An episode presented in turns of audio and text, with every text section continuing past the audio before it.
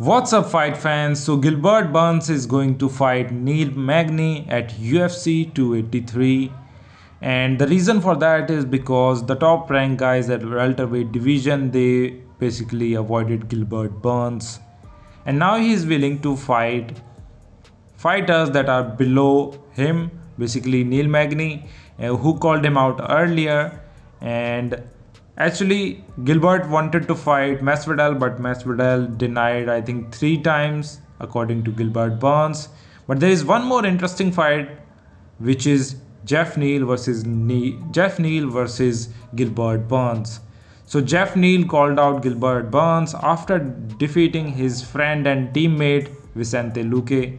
But I don't know what happened with that fight also.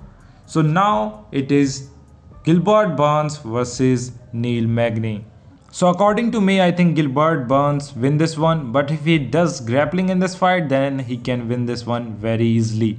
In the striking department, the striking part, I think this fight is going to be very competitive. Magny has the long reach.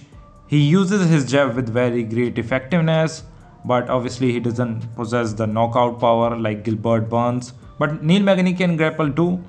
Uh, but if I talk about Gilbert Burns, he's just levels above uh, Neil Magny. If I talk about grappling department, so I think Gilbert Burns is going to win this one. He's going to use grappling and he's going to submit Neil Magny. Thank you so much, guys. Take care. Bye bye.